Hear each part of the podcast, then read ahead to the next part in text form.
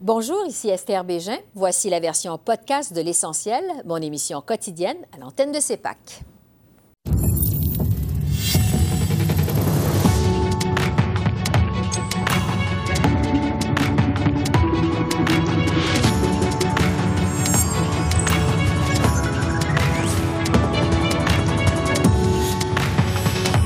Ce soir, un nouveau cas présumé de coronavirus est répertorié au Canada.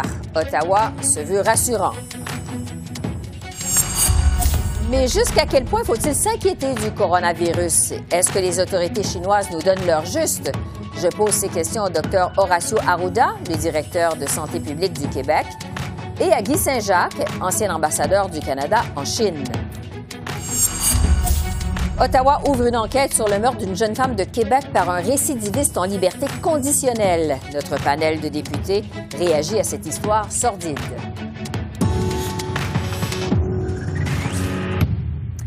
Bonsoir, Mesdames, Messieurs. Euh, l'éclosion du coronavirus a monopolisé une bonne partie de l'attention euh, aujourd'hui à la Chambre des communes. En fait, des questions euh, se multiplient sur les efforts des autorités canadiennes face aux problèmes, des efforts autant au Canada que pour appuyer les Canadiens qui se trouvent toujours en Chine.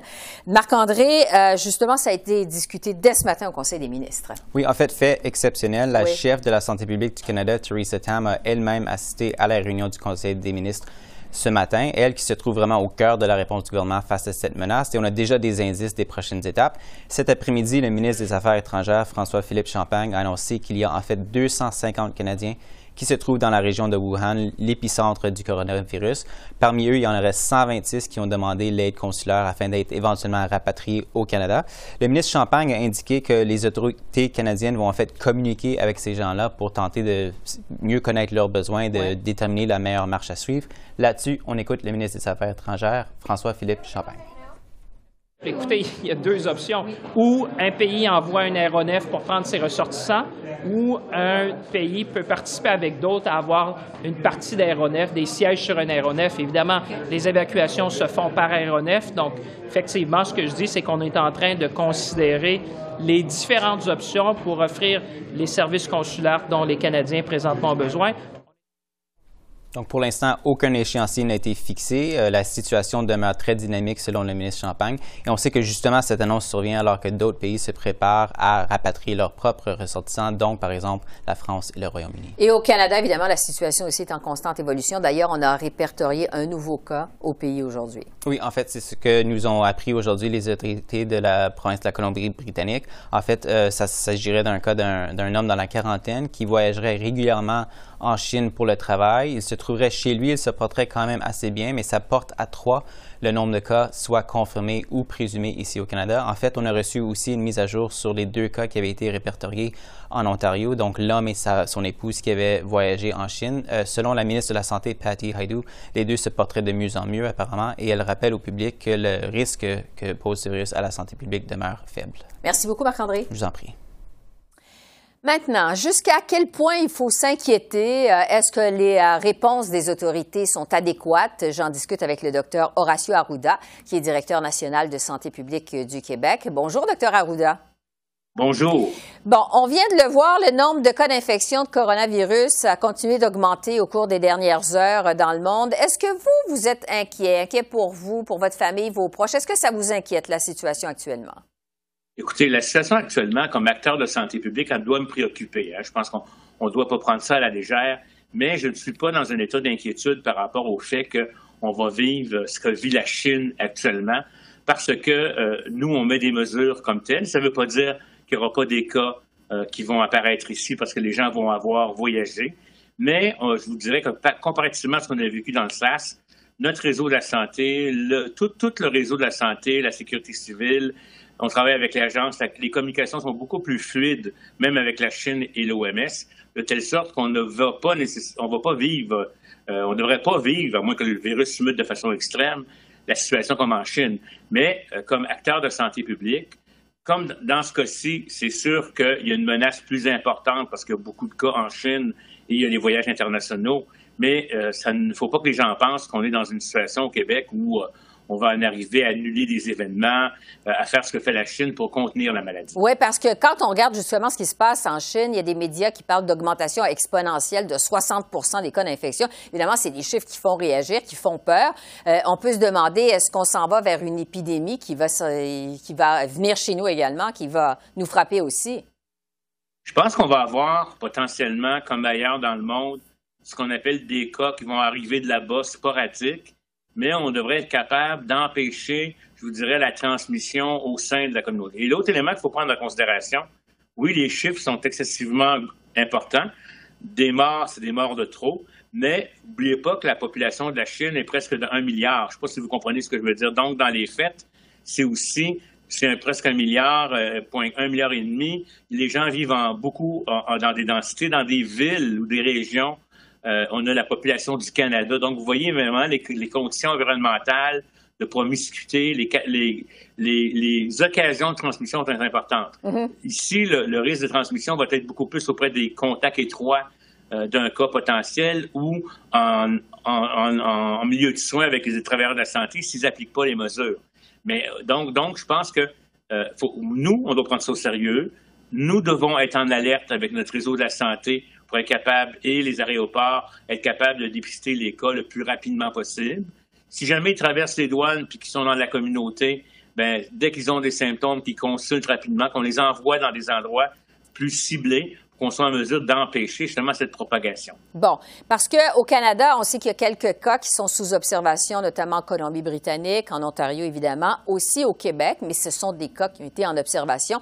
Quel est le portrait de la situation au Québec au moment où on se parle? Actuellement, là, on est encore en attente de résultats pour trois personnes qui sont en, en, observation, investigation. Il y a probablement, c'est très dynamique, hein, à cette heure-ci, il y a peut-être quelqu'un qui est en train de se faire évaluer par un médecin, qui va décider ou non s'il fait des tests ou pas. Mais actuellement, on en aurait trois en attente. Et à date, tous les cas qui ont été soit évalués, soit investigués par test de laboratoire sont négatifs au Québec. Bon, pour Mais la situation peut changer et on est prêt à agir en fonction de ça. Oui, parce que la situation, vous avez raison de le dire, évolue très vite. Les chiffres changent, évidemment, d'heure en heure. Euh, pour ceux qui se posent la question, euh, les symptômes du coronavirus, on dit que ça s'apparente à ceux de la grippe. Ça veut dire la toux, euh, la fièvre. Qu'est-ce que ce sont que ces symptômes? Ben là, on est en train d'accumuler. Il y aurait des personnes qui n'auraient pas trop de symptômes, qui seraient un peu comme un petit rhume banal, etc. Mais pour les personnes euh, comme telles, le syndrome ressemble effectivement comme à une grippe. On, a on fait de la fièvre, de la température, on a des douleurs musculaires, mais aussi euh, la difficulté à respirer. Ça se transforme en pneumonie, de la mm-hmm. toux. Donc, euh, c'est ça. Et les cas sévères sont surtout, c'est des personnes qui ont des conditions comme telles. Ce qu'ils font, c'est qu'ils font une pneumonie virale et pour laquelle, si jamais ils passent pas à travers, ils vont décéder. Sinon, les respirateurs, le traitement, ce qu'on appelle symptomatique, va faire que la personne va guérir. Mais donc, c'est un spectre, un spectre de symptômes, mais effectivement, je vais vous dire aussi, c'est important, si actuellement quelqu'un au Canada a ces symptômes-là, la, probabilité que ce soit le coronavirus est presque égale à zéro parce qu'il n'y a pas de virus qui circule dans la communauté. Bon.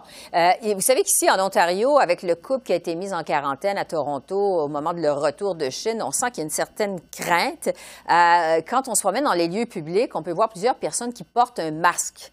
Euh, est-ce que c'est une mesure efficace? Est-ce que vous conseillez aux gens de porter un masque? Non, je vais vous dire le, pourquoi. Mm-hmm. Le masque, c'est utile pour le patient qui est malade pour empêcher que ces sécrétions aillent vers l'extérieur de façon, je vous dirais, transitoire s'il va à l'hôpital, etc. C'est, nécessaire par le personnel hospitalier parce qu'ils vont rentrer en contact avec le patient directement, mais il faut que vous compreniez que dans ce contexte-là, les gens vont mettre des gants, vont porter un masque, vont le mettre avant de rentrer dans la chambre, vont l'enlever en sortant, vont se désinfecter les mains, etc. Alors que quand vous vous promenez avec un masque dans la communauté, un, vous oubliez de faire ces éléments-là de lavage de main, vous touchez à votre masque qui est plein de sécrétions, vous le déplacez, etc.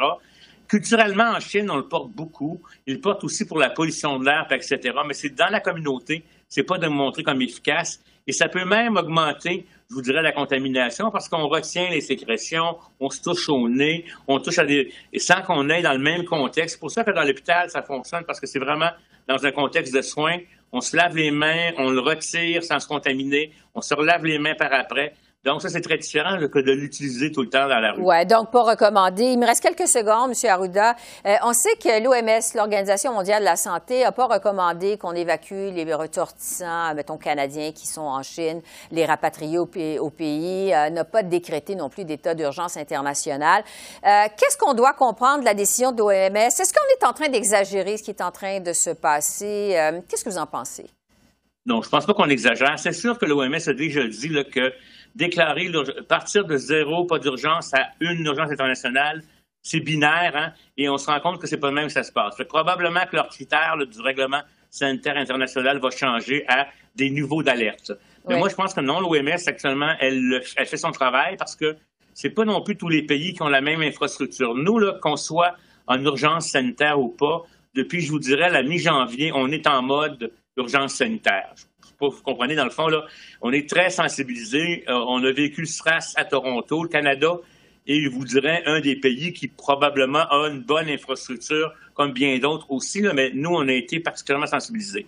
Moi, je pense que l'OMS, euh, ce qu'elle va faire, c'est qu'actuellement, ils n'ont pas déclaré l'urgence internationale parce que la Chine a mis de grosses mesures. Vous savez, annuler des fêtes du jour de l'an, ça, c'est des grosses, grosses mesures. Empêcher le transport d'animaux, euh, diminuer les, les, transports à l'intérieur du pays tout dépendamment de comment ça va évoluer. Si, ça, a été, ça contient, ça va durer comme ça. Si jamais on se rend compte qu'il y a une propagation à travers les autres pays, bien, ils vont changer probablement leur niveau d'alerte. Mais de toute façon, soyez rassurés que nous, on agit comme si on était en alerte internationale. Oui, bien justement, vous dites dépendamment de comment la situation va évaluer, euh, évoluer. Je vais terminer là-dessus. Qu'est-ce que vous allez surveiller, vous, dans les prochains jours, les prochaines semaines, les indicateurs là, importants? Bien, nous, ce qu'on va surveiller, c'est une meilleure compréhension euh, de l'épidémiologie de la maladie. quand est-ce que les gens sont effectivement contagieux? Est-ce que les gens qui ont peu de symptômes peuvent transmettre la maladie à d'autres? C'est de connaître l'histoire, la période d'incubation précise, la période de transmissibilité euh, sur laquelle on joue avec des hypothèses. Surveiller aussi qu'est-ce qui se passe au Québec. Est-ce qu'on aura contenu les cas où il va y avoir de la transmission? Et puis, euh, en fin de compte, être aux affûts de, des plus récentes données scientifiques pour ajuster notre intervention. Bon, docteur Horacio Arruda, qui est directeur euh, national de santé publique du Québec, je le rappelle. Merci beaucoup pour vos lumières, c'est très apprécié. Merci. Merci beaucoup. Bonne journée. Merci à vous aussi. Au revoir. Et l'autre question qu'on peut se poser, c'est euh, si la Chine nous donne l'heure juste avec le coronavirus. Est-ce que les autorités chinoises nous montrent le réel portrait de la situation? Je retrouve cette fois euh, Guy Saint-Jacques, qui est ancien ambassadeur du Canada en Chine. Bonjour, Monsieur Saint-Jacques. Bonjour, Mme Bégin. La Chine dit vouloir faire preuve d'ouverture et de transparence relativement au coronavirus. Croyez-vous que les autorités chinoises euh, nous disent la vérité sur la situation dans leur pays? Je pense qu'on peut avoir un peu plus confiance cette fois-ci euh, que quand euh, on a eu l'épidémie du SRAS en 2002-2003. Il faut dire cependant que les autorités de Wuhan ont pris beaucoup de temps avant de révéler l'ampleur de la crise et puis la Chine a voulu que, a fait pression sur l'Organisation mondiale de la santé pour euh, retarder euh, leur avis de façon à ce qu'ils puissent mettre en place leurs propres mesures. Mais je pense qu'ils ont appris des leçons euh, de la crise du stress et puis il faut espérer que cette fois-ci, on va avoir droit un peu plus de, transparence. Mais il faut dire que la difficulté, bien sûr, c'est que en Chine, l'information est très contrôlée. Et là-dessus, le régime va vouloir essayer d'éviter qu'il y ait euh, une panique euh, s'installe. Oui, c'est ça, parce qu'il faut le rappeler, vous avez raison, lors de la crise du SRAS, les autorités chinoises s'étaient vraiment fait reprocher d'avoir trop tardé avant euh, de sonner l'alerte. je veux vous entendre justement sur le temps de réponse des autorités chinoises. on sait maintenant que c'est le 31 décembre que la Chine a informé l'OMS d'un nouveau virus qui sévissait. Euh, dans le pays. Est-ce qu'on peut penser que les autorités chinoises ont attendu le plus longtemps possible, vraiment la dernière minute, avant euh, d'informer l'OMS euh, de, la, présence du virus dans le pays? Bien, je pense que naturellement, les autorités devraient d'abord essayer de, bien mesurer quelle était la nature du problème. Et, puis de ce côté-là, ben, peut-être qu'on peut discuter que ça aurait pu être un peu plus rapide, mais je pense que il y a peut-être eu un moment d'hésitation de quelques jours au début, euh, avant que vraiment euh, ils prennent les mesures. Puis aussi, l'autre complication, bien sûr, à ce temps-ci de l'année, c'est que le nouvel an chinois euh, a, lieu, a eu lieu le, 25 janvier. C'est le moment de la grande migration annuelle où il y a des centaines de millions de personnes qui voyagent. Déjà, hier, on a appris qu'il y a au moins 5 euh, millions de personnes qui avaient quitté Wuhan euh, dans le cadre des festivités du Nouvel An pour aller euh, rejoindre leur famille. Ça aussi, je pense, ça doit beaucoup inquiéter le régime. Ils ont retardé le retour des gens autant que possible, mais il faut s'attendre à ce que le nombre de personnes qui ont été contaminées euh, augmente de façon significative au cours des, des prochains jours. Oui, et entre-temps, le premier ministre chinois a dû défendre sa gestion de crise et il a dit dans les médias, euh, l'épidémie est un démon, nous ne permettront pas aux démons de rester cachés. Donc, euh, euh, il explique qu'ils ont fait, les autorités ont fait preuve de transparence. Maintenant, euh, je veux euh, vous entendre sur les Canadiens qui se trouvent actuellement dans la région de Wuhan, la région là, qui est infectée. On sait qu'il y a plus que 200 Canadiens qui ont signalé leur présence dans cette région. compte tenu des relations actuelles entre le Canada et la Chine, pas toujours évident, jusqu'à quel point ça complique le travail des autorités canadiennes pour aider ces personnes, vous pensez? Euh, d'abord, j'aimerais préciser que euh, l'ambassade a un plan d'urgence en, place euh, pour justement faire face à des soit à des catastrophes naturelles, des tremblements de terre, mais aussi à des, à des pandémies. Puis quand j'étais ambassadeur, on faisait des exercices annuels pour être prêt à toute éventualité. Le défi, bien sûr, c'est de savoir exactement combien il y a de Canadiens, parce que ce ne sont pas tous les Canadiens qui s'enregistrent nécessairement. Euh, quand, euh, dans la région de Pékin, euh, nous, on avait estimé qu'il y en avait peut-être 5 à 10 fois plus que le nombre officiel que nous avions. Ceci étant dit, l'autre complication, c'est que nous n'avons pas de représentants sur place. Quoique dans ce cas-ci, on est probablement au stade où l'ambassade a décidé d'envoyer un agent consulaire pour essayer de rassurer les gens sur place et voir l'état de la situation.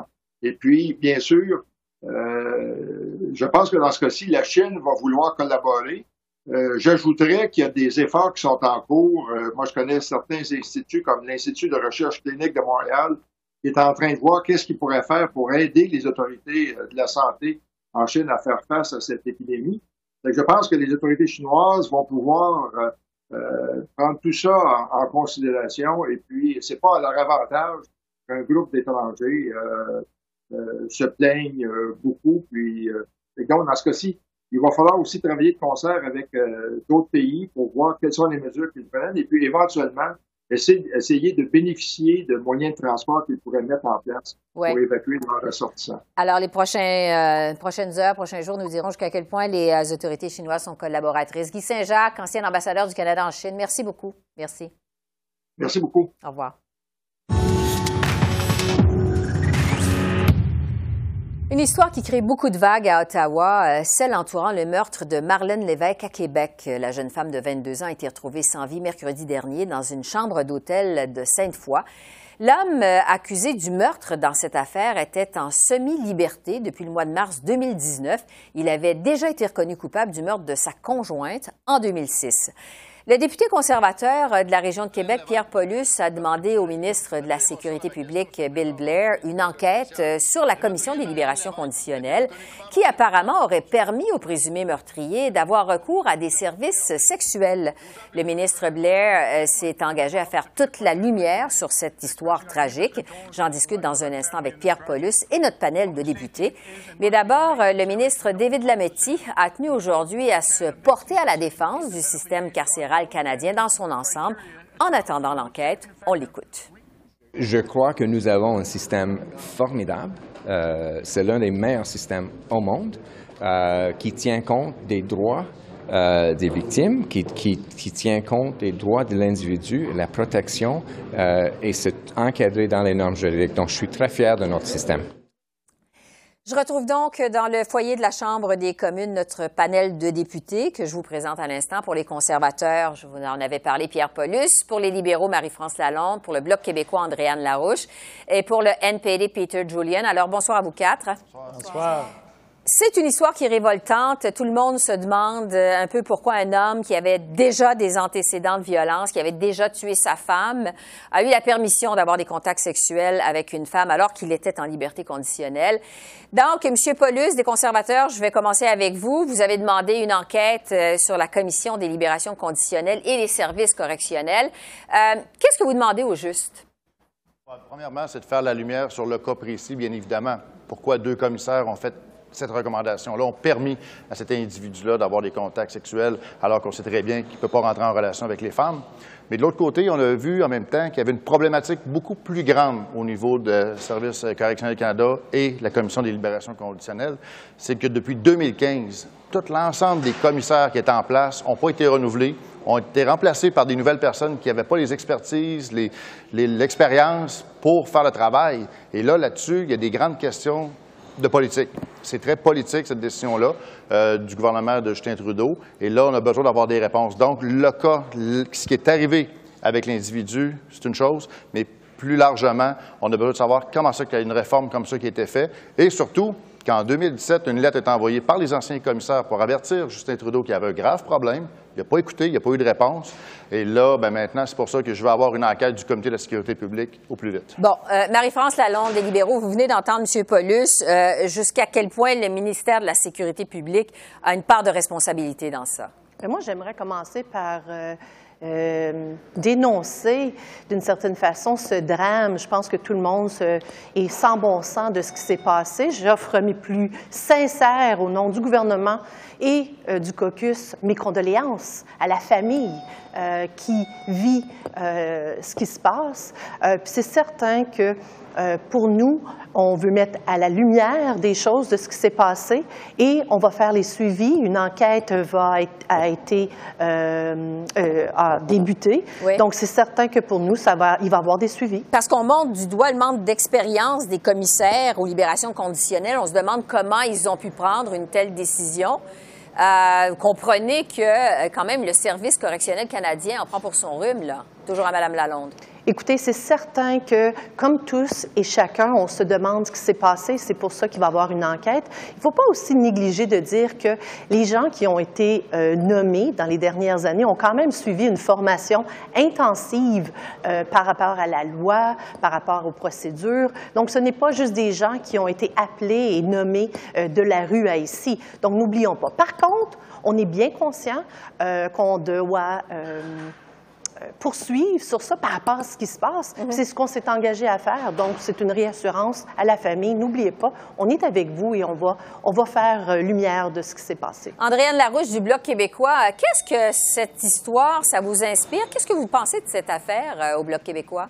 Bien, d'abord, je joins ma voix à celle de mes collègues. J'offre mes plus sincères sympathies à la famille et aux proches de Marilyn Lévesque, en mon nom et au nom du caucus du Bloc québécois. Mhm. Je pense qu'on ne peut pas ne pas commencer par ça, c'est la moindre des choses. Ensuite, évidemment, on est content qu'il puisse y avoir une enquête. On espère que ça va donner quelque chose, parce que c'est sûr qu'en tant que femme, chaque fois qu'on entend ce type d'histoire-là, ça vient nous chercher. Mhm. On ne comprend pas. Les Québécois se posent des questions.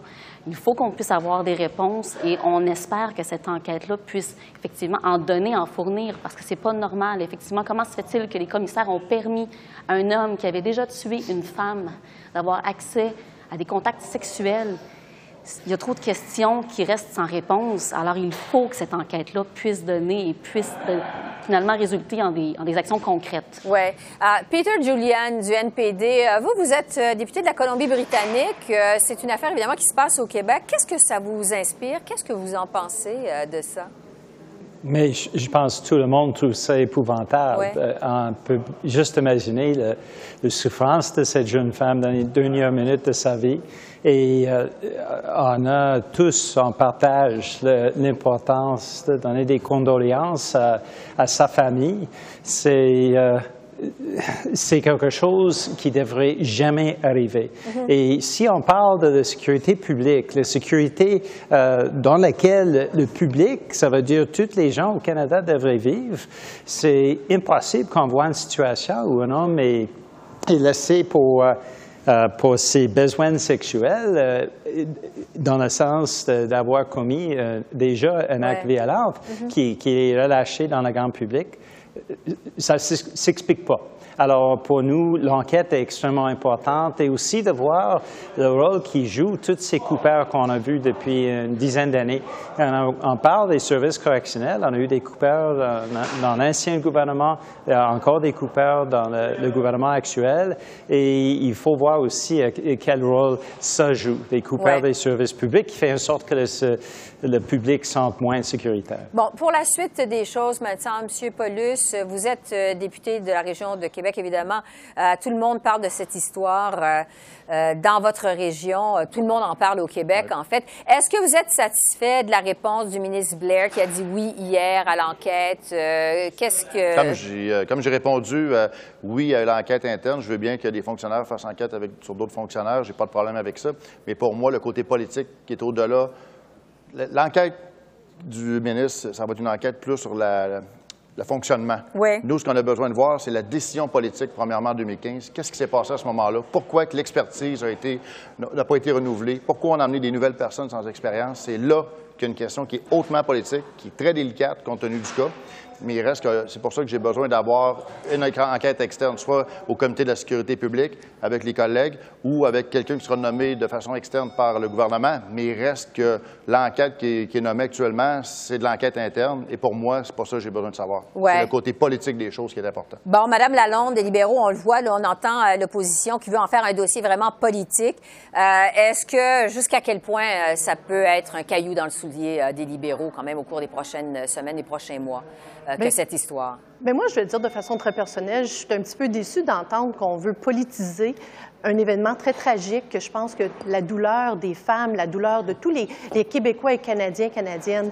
Écoutez, c'est certain qu'on est sans bon sens, sans mots. Et le ministre Blais euh, et le ministre de la Justice se sont entendus à dire, et vous les avez entendus en Chambre, euh, en prenant euh, en, envoyant un message très fort de dire qu'il va y avoir une enquête, on va revoir ce qui s'est passé, et c'est certain qu'en ce moment, il faut que ça soit revu. Je pense qu'on s'entend tous à dire ceci.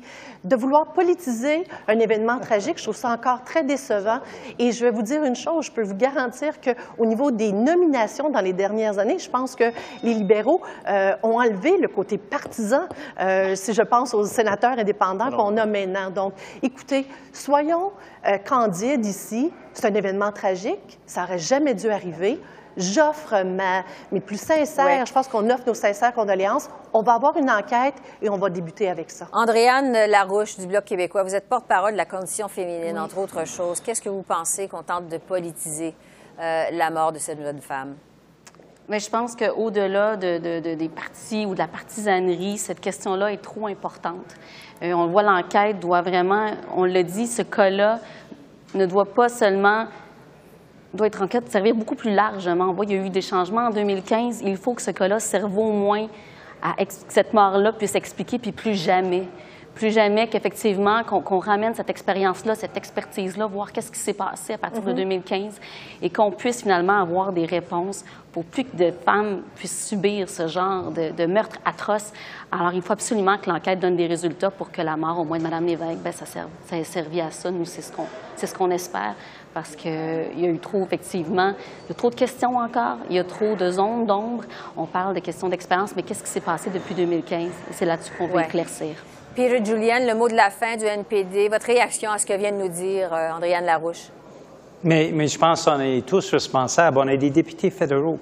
Alors, notre besoin, euh, notre, qu'est-ce qui est exigé, je pense, du grand public, c'est qu'on mette en place un système qui est sécuritaire pour tout le monde. Il faut que jamais une femme soit subie à ce genre de violence euh, dans une situation et dans un système qui est supposé la protéger. Alors, pour, nous, je pense qu'on partage tous la même idée euh, qu'il faut euh, aller avec l'enquête, trouver des solutions et mettre en place ces solutions-là. Peu importe notre allégeance politique, on partage toutes ces valeurs fondamentales de protéger les citoyens et euh, ça devrait jamais plus arriver. Peter Julian du NPD euh, pour les conservateurs, Pierre Paulus pour les libéraux, Marie-France Lalonde et pour le Bloc québécois, Andréane Larouche. Merci beaucoup d'avoir euh, répondu à nos questions. Merci. Merci beaucoup. Bonne soirée. Merci. Bye bye. Alors voilà, c'est comme ça qu'on a vu l'essentiel de ce mardi 28 janvier euh, à Ottawa. Esther Bégin euh, qui vous remercie d'être à l'antenne de CEPAC, la chaîne d'affaires publiques par câble. Je vous souhaite une excellente fin de soirée et je vous dis à demain. Au revoir.